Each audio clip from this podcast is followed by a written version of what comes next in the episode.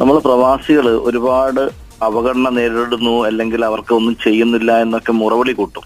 പക്ഷെ മുറവിളി കൂട്ടിക്കഴിഞ്ഞാൽ എന്തെങ്കിലും കിട്ടിക്കഴിഞ്ഞാൽ അതിനെ അപ്ലൈ ചെയ്യാൻ വേണ്ടി നമുക്ക് സ്വതവേയുള്ള മടിയുണ്ട്. വോട്ടവകാശത്തിന്റെ കാര്യം പറഞ്ഞു വോട്ടവകാശം വന്നിട്ട് നമ്മളിൽ വളരെ ചെറിയ ആളുകൾ മാത്രമാണ് ഇതുവരെ പ്രവാസി വോട്ടവകാശ വോട്ടർ പട്ടികയിൽ പേര് കൊടുത്തിട്ടുള്ളത്. ഇപ്പോൾ ഇപ്പോഴാണെങ്കിൽ വോട്ടർ വോട്ടർ ലിസ്റ്റിൽ നമുക്ക് പേര് കൊടുക്കാവുന്ന സമയമാണ്. ഇപ്പോൾ പുതിയ ഒരു നിയമപ്രകാരം പാസ്പോർട്ട് വിദേശത്തുണ്ടെങ്കിൽ തന്നെ വോട്ടർ ലിസ്റ്റിൽ നിന്ന് ആറുമാസത്തിൽ കൂടുതൽ പുറത്തു നിന്ന് കഴിഞ്ഞാൽ സാധാരണ രീതിയിൽ വോട്ടർ ലിസ്റ്റ് എന്ന പേര് ഇല്ലാതാവും. അത് പ്രവാസികളുടെ കാര്യത്തിൽ പാടില്ല എന്നുള്ള ഒരു നിയമമൊക്കെ വരാൻ പോകുന്നു. ഇനി ഇതിൽ ഏറ്റവും പ്രധാനപ്പെട്ടതാണ് കേരള ഗവൺമെന്റ് നടപ്പിലാക്കുന്ന പ്രവാസി തിരിച്ചറിയൽ കാർഡ്. രണ്ടായിരത്തി എട്ട് ഓഗസ്റ്റ് മുതൽ ഇത് നിലവിൽ വന്നിട്ടും പലർക്കും ഇത് അറിയില്ല എന്നുള്ളത് നമ്മൾ എത്രമാത്രം ശ്രദ്ധിക്കുന്നു എന്നതിന്റെ ഒരു കാര്യമാണ്. ഇത് എന്തിനാണ് ഈ പ്രവാസി കാർഡ്?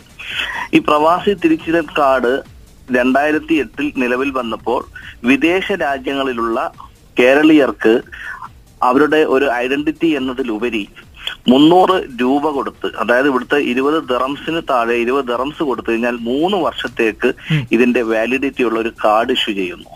ഈ കാർഡ് ഇഷ്യൂ ചെയ്തു കഴിഞ്ഞാൽ ഒരു പ്രീമിയവും ഇല്ലാതെ രണ്ട് ലക്ഷം രൂപ വരെയുള്ള ഇൻഷുറൻസ് പരിരക്ഷയുണ്ട്. അപകട ഇൻഷുറൻസോ അല്ലെങ്കിൽ ടോട്ടൽ ഡിസബിലിറ്റിയോ മറ്റെന്തെങ്കിലും ഡിസബിലിറ്റി ഉണ്ടാവുകയാണെങ്കിൽ ഒരു പ്രീമിയവും ഇല്ലാതെ രണ്ട് ലക്ഷത്തോളമുള്ള ഇൻഷുറൻസിന്റെ പരിരക്ഷ കിട്ടുന്നു. ഇവിടെ വർക്ക്മാൻ കോമ്പൻസേഷൻ ഒക്കെ വർക്ക് ചെയ്യുമ്പോൾ സമയത്ത് എന്തെങ്കിലും അപകടം സംഭവിച്ചാലാണ്. നാട്ടിൽ പോയി വല്ല വെക്കേഷന് പോയി അപകടങ്ങളോ കാര്യങ്ങളോ സംഭവിച്ചാൽ അറ്റ്ലീസ്റ്റ് അതെങ്കിലും ഉപയോഗിക്കാൻ പറ്റും. ഇതിന് മുൻപാണെങ്കിൽ വിദേ എംബസികളിൽ നിന്നോ കൗൺസിലേറ്റിനൊക്കെ അറ്റസ്റ്റ് ചെയ്തിട്ട് വേണമായിരുന്നു ഇതിന്റെ ഫോം കൊടുക്കാൻ. ഇന്ന് സെൽഫ് അറ്റസ്റ്റ് ചെയ്തുകൊണ്ട് പഞ്ചായത്തിലെയോ മുനിസിപ്പാലിറ്റി വഴി പ്രവാസി സംഘടനകൾക്കോ അല്ലെങ്കിൽ മറ്റ് നാട്ടിലുള്ള ആളുകൾക്ക് നമ്മൾ അറ്റസ്റ്റ് ചെയ്ത് കൊടുത്തു കഴിഞ്ഞാൽ അവരെ ഓതറൈസേഷൻ ചെയ്ത് കൊടുത്താൽ അവർക്കും ഈ ആപ്ലിക്കേഷൻ അതാത് മേഖലാ ഓഫീസിലേക്ക് കൊടുക്കാൻ സാധിക്കും. ഇത് മേഖലാ ഓഫീസുകൾ മൂന്ന് മേഖലാ ഓഫീസാണ് കേരളത്തിലുള്ളത്. ദക്ഷിണ മേഖല മധ്യമേഖല ഉത്തരമേഖല. ഓക്കെ. അതിൽ ദക്ഷിണ മേഖല എന്ന് പറയുന്നത് തിരുവനന്തപുരം കൊല്ലം പത്തനംതിട്ട എന്നീ ജില്ലകളിൽ ഉള്ളത്. തിരുവനന്തപുരത്ത് തൈക്കാടുള്ള നോർക്ക സെന്ററിലും. മധ്യമേഖലയിലുള്ള തൃശൂർ എറണാകുളം പാലക്കാട് കോട്ടയം ആലപ്പുഴ ഇടുക്കി എന്നുള്ളത് എറണാകുളത്തെ നോർക്ക റൂട്ട്സിന്റെ റീജിയണൽ ഓഫീസിലും ഉത്തര മേഖലയിലുള്ളത് കാസർഗോഡ് കണ്ണൂർ കോഴിക്കോട് മലപ്പുറം വയനാട് എന്നുള്ളത് കോഴിക്കോടുള്ള നോർക്കയുടെ ഓഫീസിലുമാണ് ഈ ആപ്ലിക്കേഷൻ കൊടുക്കേണ്ടത്. കൂടാതെ ഇപ്പോൾ കണ്ണൂരിലുള്ളവർക്കും കോട്ടയത്തുള്ളവർക്കും അതാത് കലക്ടറേറ്റിൽ ഇതിന്റെ നോർക്ക സെല്ലുണ്ട്. ഇങ്ങനെ നമ്മൾ ഒരു ഐ ഡി കാർഡ് കൊടുത്തു കഴിഞ്ഞാൽ ഇത് നമുക്ക് കിട്ടുന്ന ഗവൺമെന്റ് സീലോട് കൂടിയുള്ള ആധികാരികമായ രേഖയാണ്. നമ്മുടെ ഏത് ഐഡന്റിറ്റി ആവശ്യമുള്ള സ്ഥലത്തും റേഷൻ കാർഡിന് പകരമായിട്ടോ അതല്ലെങ്കിൽ നമ്മുടെ ഇലക്ഷൻ ഐ ഡി കാർഡിന് പകരമായിട്ടോ എന്തിനും ഉപയോഗിക്കാൻ പറ്റും. കൂടാതെ ഫോറിനേഴ്സിനും പ്രവാസികൾക്കുമൊക്കെ ഗവൺമെന്റിന്റെ പല ആനുകൂല്യങ്ങളും ലഭിക്കുന്നു. ഏറ്റവും ഏഹ്, നിസ്സാരമായിട്ടാണെങ്കിലും പറയാം ഈ റെയിൽവേ ബുക്കിംഗിൽ ഫോറിനേഴ്സിന് കൊടുക്കുന്ന അതേ പ്രാധാന്യം തന്നെയാണ് എൻ ആർ കെ അല്ലെങ്കിൽ എൻ ആർ ഐ സ്റ്റാറ്റസ് ഉള്ളവർക്ക് കൊടുക്കുന്നത്.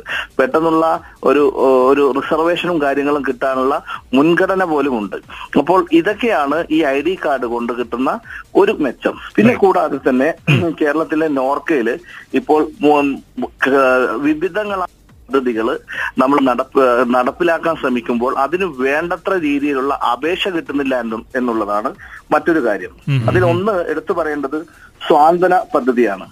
ഗൾഫ് റിട്ടേണിങ്സ് ആയി നമ്മൾ ഒരു വരുമാനവുമില്ലാത്ത നമ്മുടെ ഇടയിലുള്ള പാവങ്ങൾ ചികിത്സാ സഹായമോ അല്ലെങ്കിൽ മക്കളുടെ പെൺമക്കളുടെ വിവാഹ സഹായത്തിന് വീൽ ചെയർ വേണ്ടി വരുന്ന അവസ്ഥ ഉണ്ടാകുമ്പോൾ ക്രച്ചസ് വേണ്ടി വരുന്ന അവസ്ഥ ഉണ്ടാകുമ്പോൾ അതിന് അമ്പതിനായിരം രൂപ വരെ സഹായം നൽകുന്ന ഒരു പദ്ധതി സ്വാതന്ത്ര്യ പദ്ധതിയിലുണ്ട്.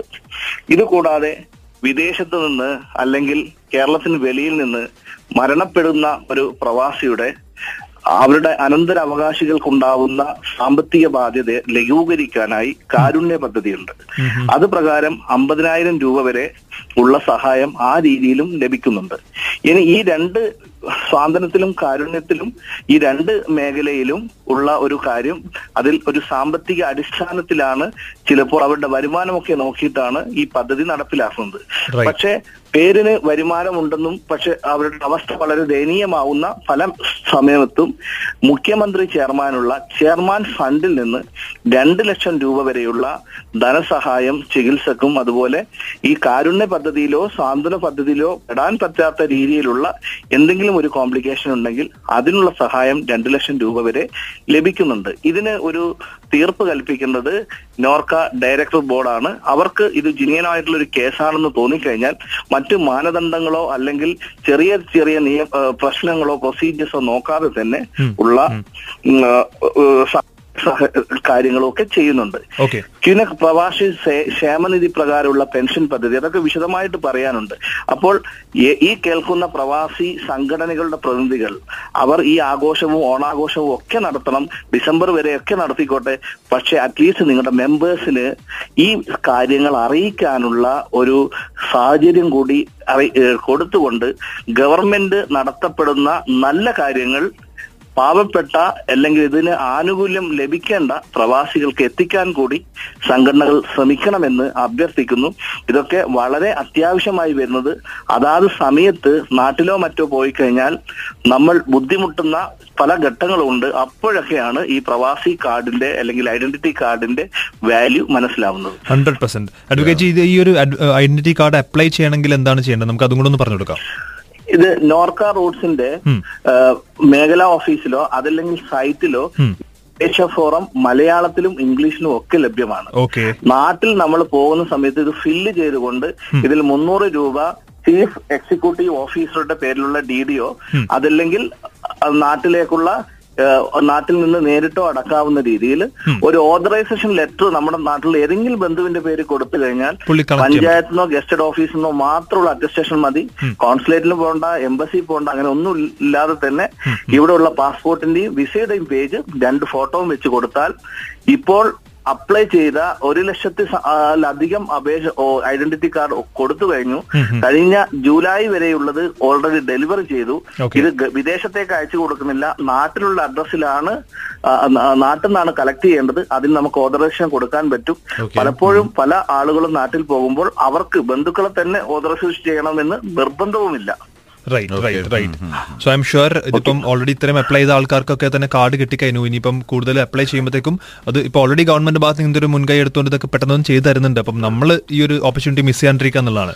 That's thank you so much for. Joining. Bye